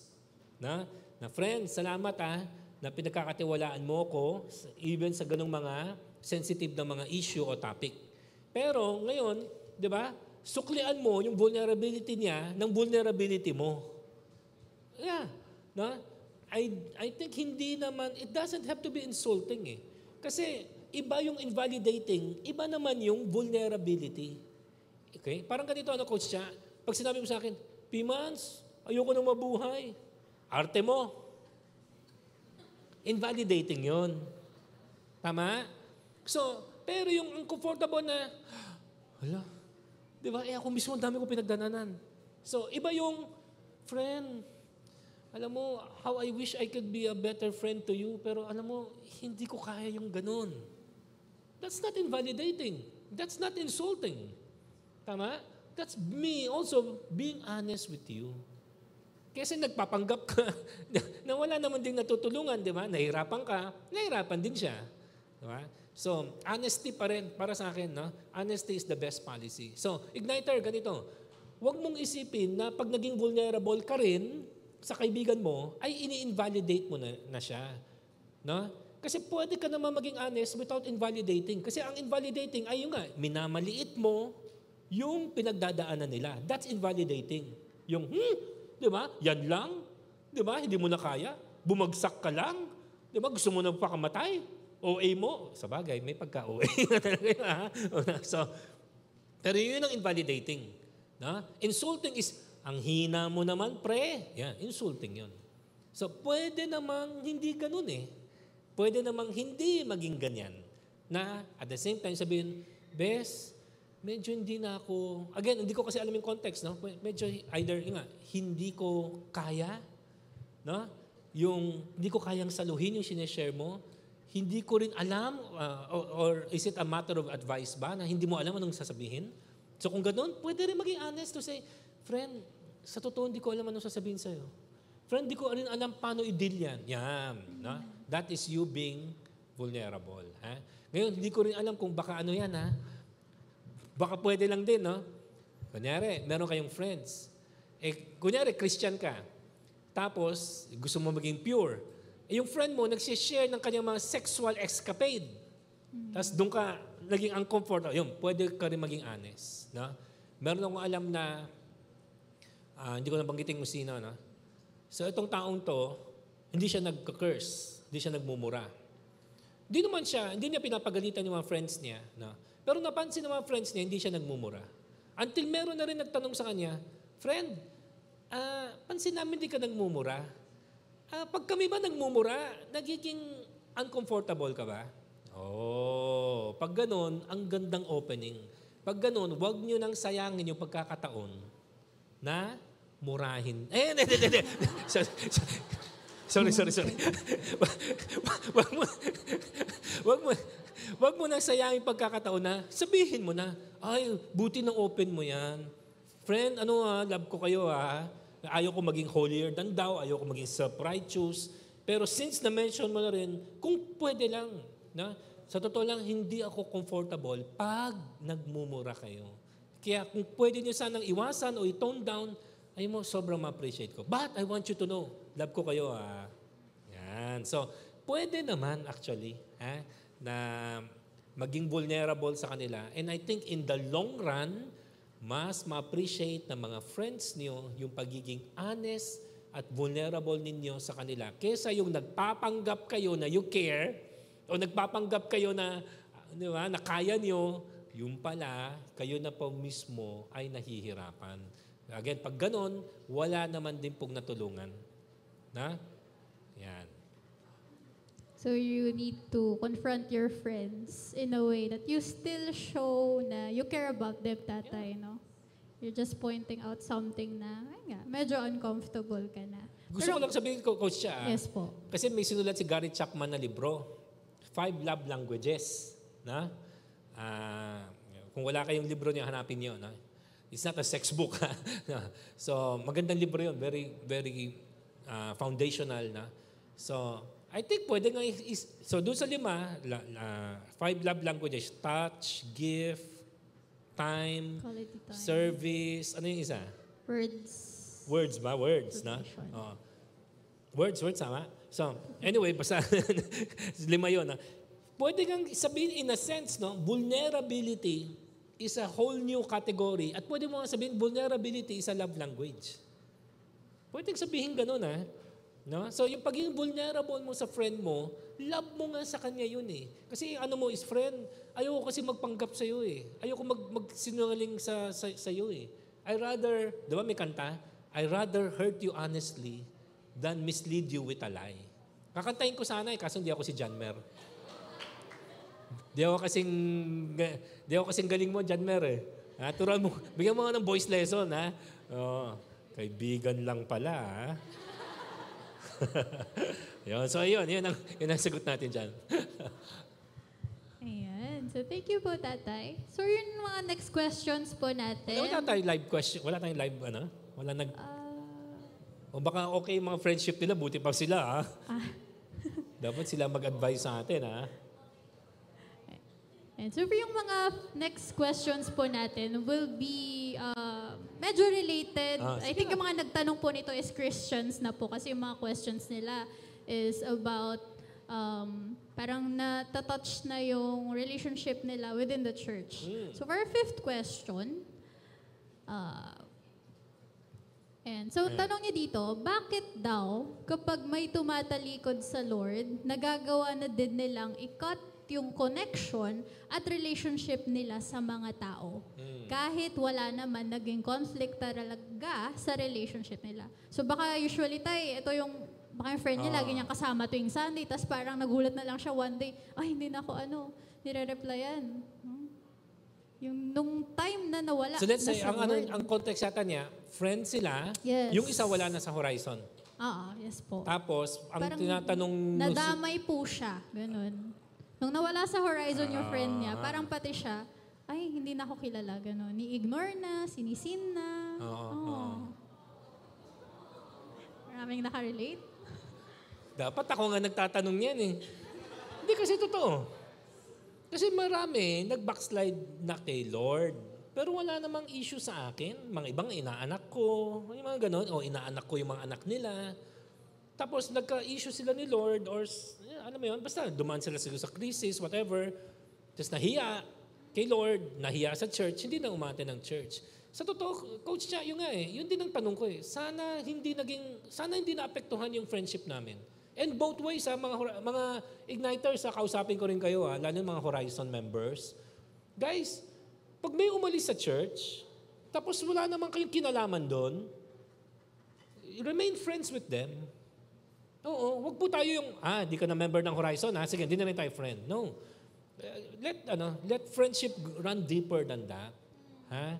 Kasi hindi rin natin alam, ma- malamang, baka ikaw din ang gamitin ulit ng Lord. Di ba? Para maibalik din sila sa church. Although, kahit na hindi mangyari yon, just be a friend to them. No? Pero, hindi ko alam ang sagot dyan kasi ako mismo ay quote-unquote biktima. Ayan ha, biktima rin ako ha. Siguro kung merong ignite for pastors, eh, yan ang tanong ko, di ba? Ay, mga, ay, mga bishop. Siguro ang MC, ang host, bishop, no? Bishop, bakit ganun, di ba?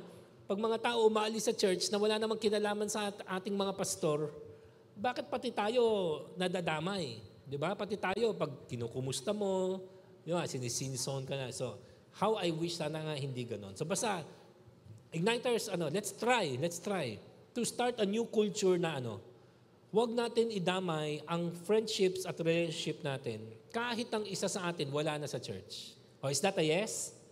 Ha, pwede ba natin, ano? Yan ang inormalize po natin. No? Kasi kung ang issue mo naman ay sa ibang tao, tapos umalis ka ng church, pero tayo naman ay, hindi naman tayo nag-away, so bakit pati ako, iiwasan mo? Tama?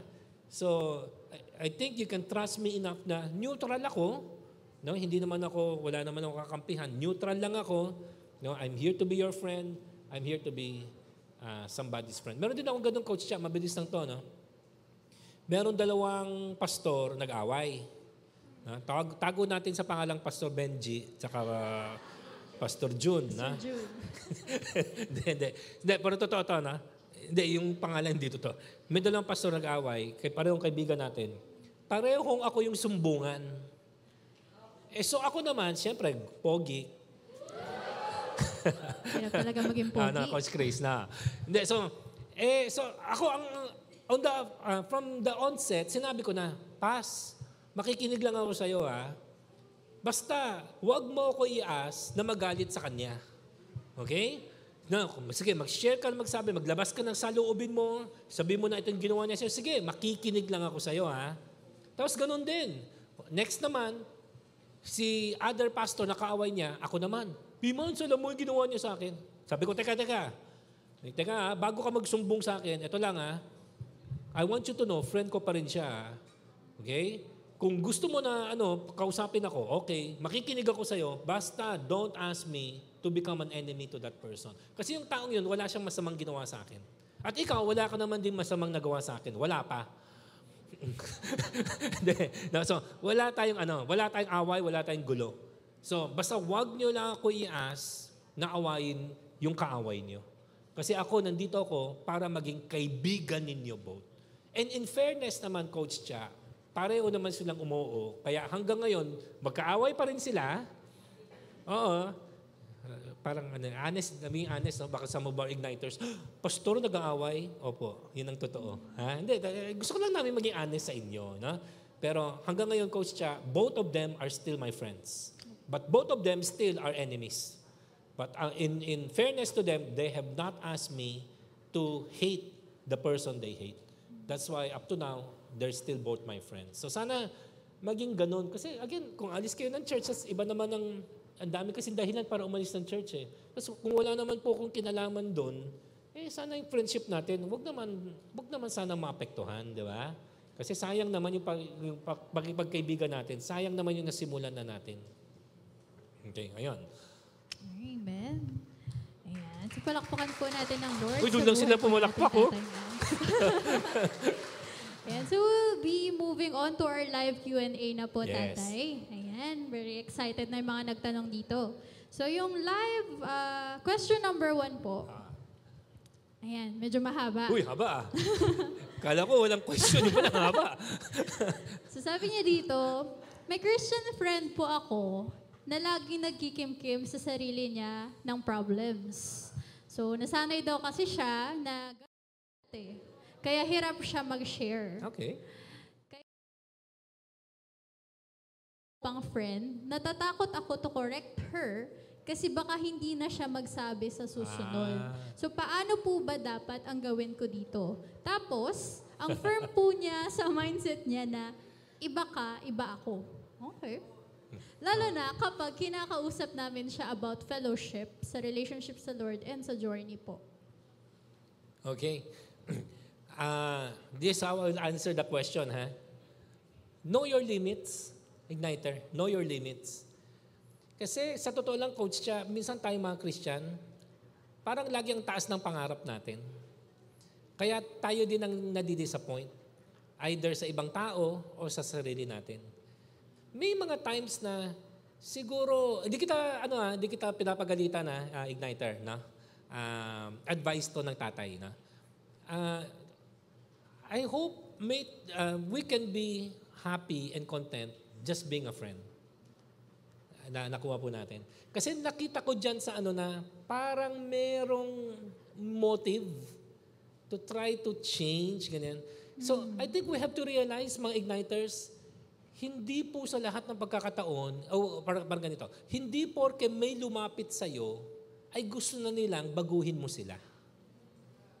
I think napakahalagang yung distinction na yon na, di ba, na okay, baka, malamang, 9 out of 10 times pa nga, lumalapit siya sa'yo kasi gusto lang niya ng kausap o may mahingahan, di ba? Pero hindi naman porke lumapit siya sa'yo, ay binibigyan kanya niya ng authority or permission na baguhin siya o even pagsabihan siya. So para sa akin, I want to uh, I want to maintain no coach Cha a humble posture, na? Well, natural sa akin 'yon. Okay, hindi nila na-gets. Okay. so, so yung humble posture na, okay, the, uh, if you need me to be a friend, I will be a friend. If you need me to be a listener, I will be a listener. Now, if you need me to be a counselor, I'll try to be a counselor. But even in my role as a counselor, I am aware that I have no power to change you. Na? Counsel lang to, advice lang to. Pero at the end, tanggapin mo o hindi yung advice ko, kaibigan pa rin tayo. At ba- bago tayo maghiwalay, hindi, ang ano ko, kakamayan kita, kung lalaki, kung babae, tapos ano naman, parang anak-anak. Then sabi ko, anak, or friend, thank you for trusting me enough to share this issue with me. So I think ganon. Um, I think baka kasi madalas tayo, eh, nagigets ko naman ng missional tayo, good yun. Intentional tayo, good yun. Pero I think may mga times, Coach siya, know your limitations. Not everyone wants to be corrected. Not everyone wants to change. Uh, they did not come to you to be changed. They did not come to you to have their mindsets changed. No? Mo- More, more often than not, they came to you because they saw you as a friend. And so kung yun lang, yun ang tingin nila sa'yo, hey guys ha, that's still a compliment ha. Tama? Compliment, di ba? Kasi isipin mo, ang dami naman niya pwedeng lapitan. Ikaw. Dami na pwedeng pagsabihan, pero ikaw ang kanyang nilapitan. Ibig sabihin, yun nga, either tingin niya sa'yo, mabuting kaibigan, trustworthy, or magaling ka kasi makinig. And so, kung yan ang tingin niya sa'yo para sa akin, panalo na yon. Ngayon, kung mas mataas pa ang tingin niya sa akin, kunwari, tingin niya sa akin mentor. Oh, wow, that's a greater compliment. Pero kung hindi man, huwag mo na rin i-ano sarili mo. Kasi baka mamaya tingin sa'yo ng tao, friend, ikaw naman, nagpapaka-mentor. Eh, di ka naman mentor. Di ba? So, tanggapin mo na lang, accept the gift of friendship because it is a valuable gift in and of itself. Ayan, so know your limitation. So, hindi ka niya savior. Hala. Baka may Uy, mga palapakan savior natin si Coach complex siya. na ah. eh. Grabe. Ang tinding one-liner niyo, ha? Grabe. Ilabas sarili yan, ilabas sarili, ha? Hindi ako lalabas sarili siya, ha? Yun, yun lang, ano, five seconds lang, hindi ka niya savior. Bakit ikaw ba yung nasa jewelry niya? Ikaw ba yung nakapako sa krus niya? Di ba? Si Jesus yun, di ba? Grabe. Hindi, pero totoo yun. Totoo Yes. yun. Oo. Mga may messianic complex sa kasi or Yes. what, diba? Pero, Bakit hugot yan, Coach siya? Ay, grabe. Ako pala yung nagtanong din. Anyway, so Kaya pala type ka ng type kanina pa. ako yung nagsisampo ng question. Oo. Pero, uh, yeah, so thank you ah. po, tatay. So let's move on to our second live question. Eh, hahaba ulit. Oo.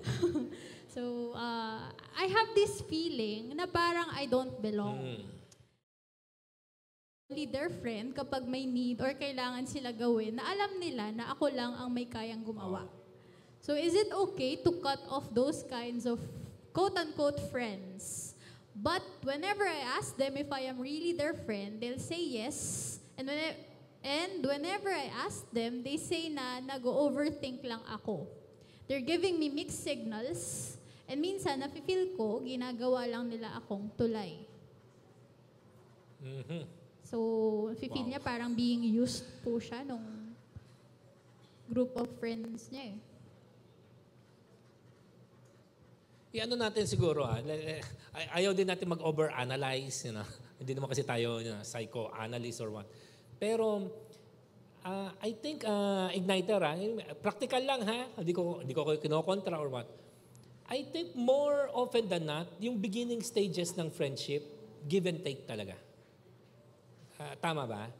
Yung malalim na klase ng friendship, yung, yung wala na talagang kondisyon, alam mo yon yung unconditional love, unconditional loyalty, I think ah, nasa dulo yon. So Igniter, ano lang ha, ah, again, of course, hindi ko alam yung sitwasyon mo, pero try lang natin na isipin, hindi, hindi kaya baka nandun pa lang kayo sa ganong stage ng friendship nyo, na nag-give and take kayo. At, and so, it so happens lang na ang nakikita mo, yung ginigive mo, at nak- ang nakikita mo, yung tinitake nila. So, try mong tignan kung meron din silang nagigive na meron ka rin natitake. tignan mo lang din, ha? I mean, in this next, uh, uh, again, hindi ko alam kung classmate mo sila. Para, baka classmate, no? kasi kailangan, pag may kailangan silang gawin, ano to, project ba to? so, may mga ganon, no? Pero sige, hindi, tignan mo lang. In the next few weeks, siguro, tignan mo, kung baka meron silang nabibigay na hindi mo lang nare-recognize. Na?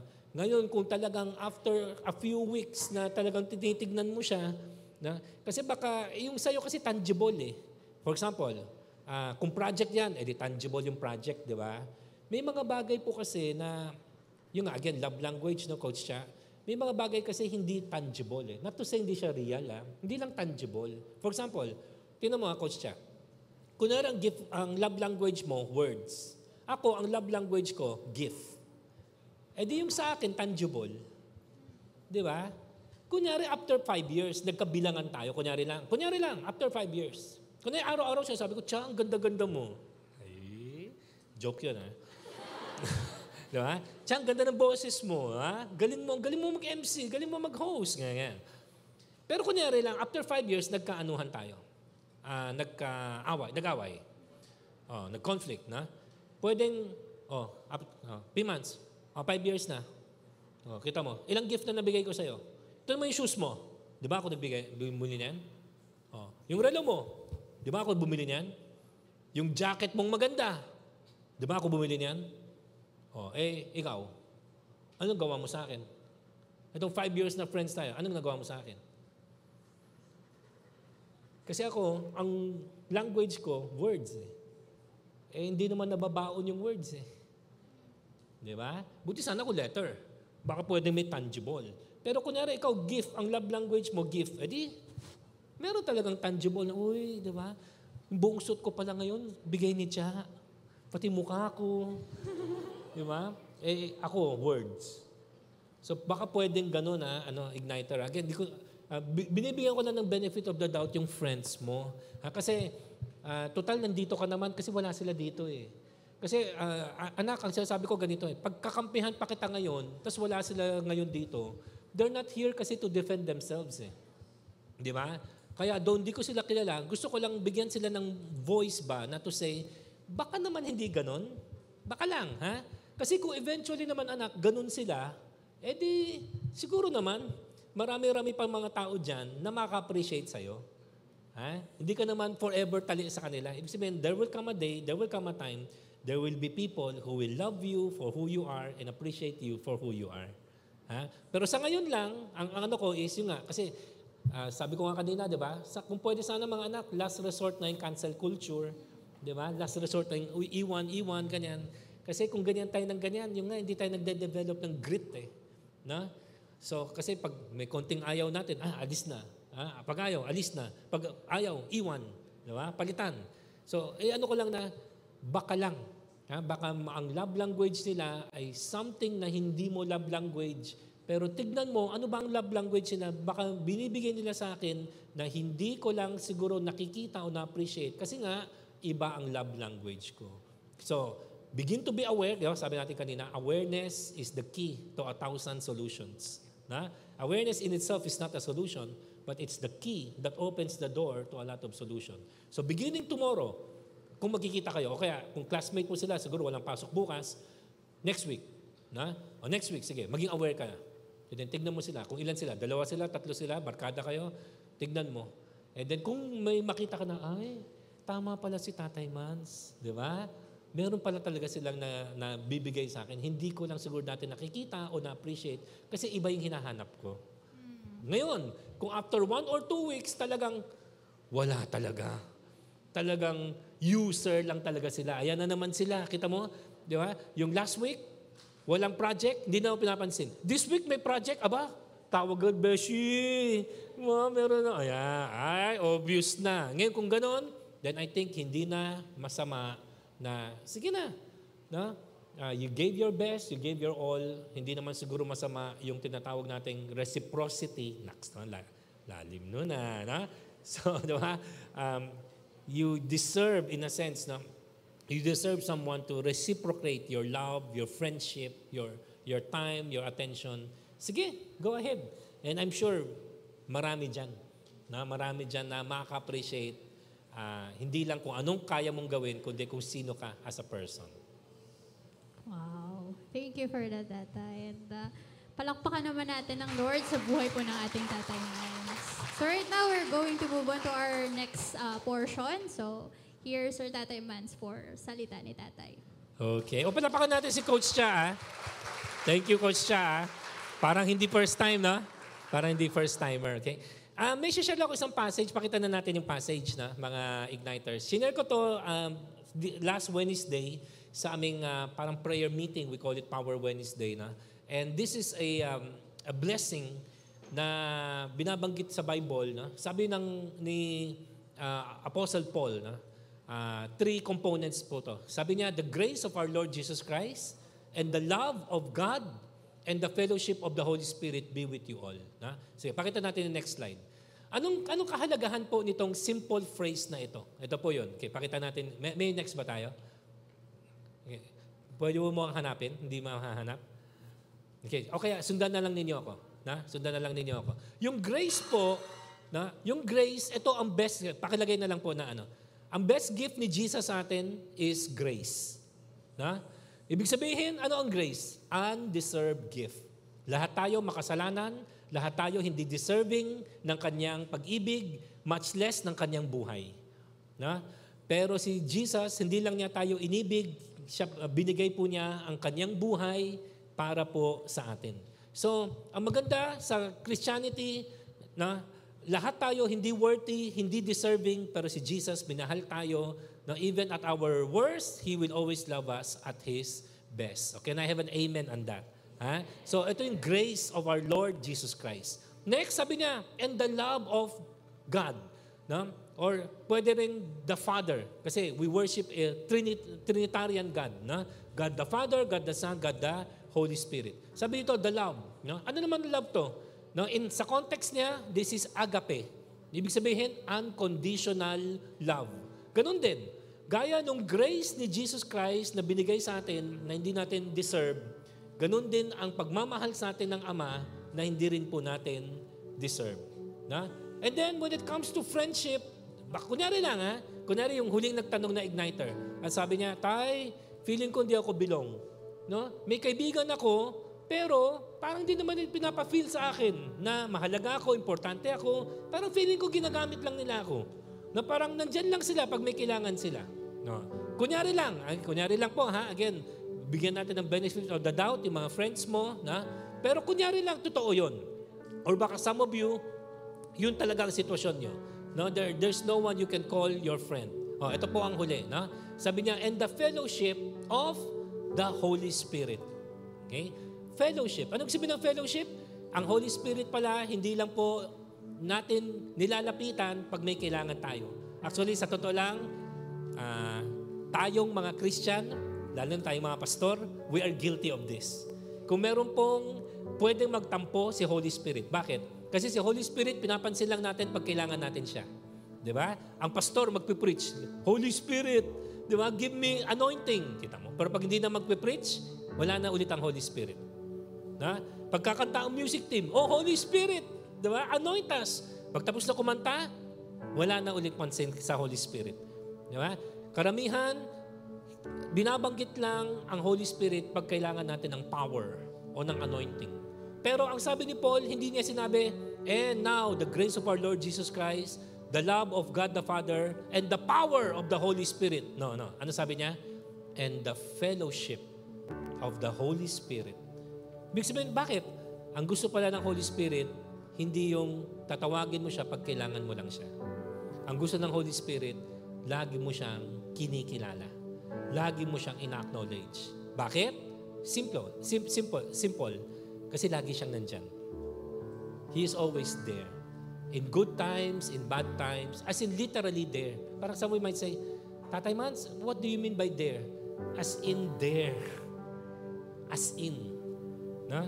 Sabi po ng Biblia, pag inamin mo na ikay makasalanan, tinanggap mo ang pagkamatay ni Yesu Kristo sa krus ng Kalbaryo bilang kabayaran sa iyong kasalanan.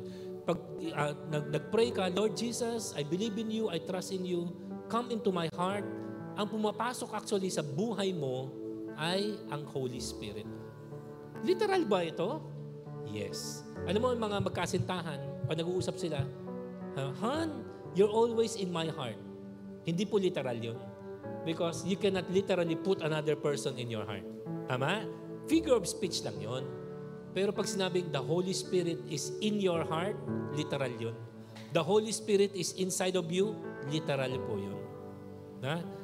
Nangako si, ang, ang Bible, sabi niya, there is a friend who sticks closer than a brother. Sino yun? Si God.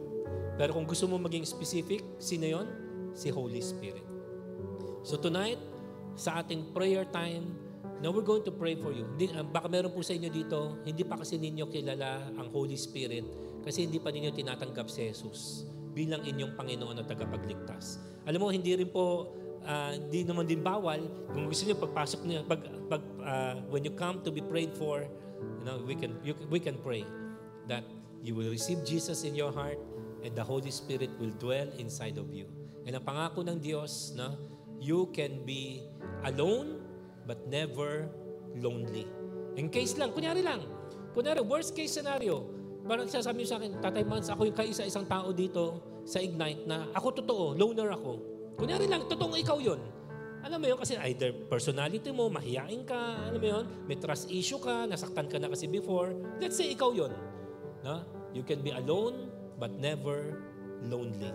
Bakit? Because the fellowship of the Holy Spirit is with you. So yan ang pag-pray natin mga pastors sa mga igniters natin. Na maging realidad sa mga anak natin, mga igniters na anak natin, maging realidad sa kanila yung pagkatao ng banal na spirito.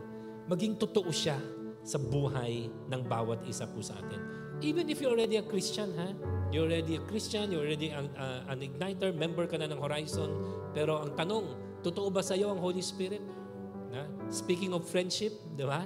Siya yung friend who sticks closer than a brother. Biro mo, si Jesus, nung nandito siya, lagi na sinasabi niya, I am with you, I am with you. Na? At totoo yun. Na? Kasi siyempre, physical na Jesus, hindi pa pwedeng pumasok sa'yo. Na? Kaya sabi niya, I'm with you, I'm with you. Pero nung dumating na ang Holy Spirit, nag-iba ang lengguwahe ng Diyos. Naging ano na, I am in you. I am in you. Ano daw? Nandyan po siya sa ating loob. Ah, talk about closeness. Sobrang close. Ang ating katawan, na ay ginawa niyang templo. Kahit ito yung katawan natin, di ba? Most of us, out of shape, hindi naman maganda yung mga katawan natin. Pero itong katawan niya, natin, ginawa niyang templo. Ito ang kanyang banal na tahanan. Kahit hindi tayo karapat-dapat, no? kahit ano-ano yung mga kinakain natin, ano-ano yung mga nilalagay natin sa templo, no? maraming basura, pero mananahan pa rin ang banal na spirito. Bakit? Because He is the friend that sticks closer than a brother. So, ang prayer namin sa inyo, wag lang yung, Lord, simula ngayon, tong igniter na to, magkaroon ng maraming maraming kaibigan. Manalo siya ng miss, uh, Mr. or Miss ano, friendship. Na? Hindi, hindi. Kundi, Lord, ang prayer namin ay maging kaibigan ng mga igniters namin ang banal na spirito. Maging totoo kayo sa buhay nila so that in good times and bad times, especially when they feel lonely and abandoned, uh, they will be reminded that you are with them, that you will never leave them nor forsake them. Amen? Amen? Totoo po ito, ha? Ito matinding kaibigan. Hindi kasi siya tao. No? Ito yung kaibigan na walang kahinaan. Ito yung kaibigan na nangakong hindi ka iiwan. Ito ang kaibigan na kilala ka, alam niya yung pinakapangit sa'yo, pero minahal ka pa rin niya at His best. Wow! What better friend is there than the Holy Spirit? Amen? No? Pero ang, ang ano na, ang gusto ng Holy Spirit, maging totoo siya sa atin. Ha? Nananahan na siya eh. Pero sinasabi niya, anak, di mo naman pinapansin eh. Pansinin mo naman ako. Ha? Always have fellowship with me. Okay? Maging reality ang prayer na yan. Amen? This is Getting Real podcast. Real questions for real life.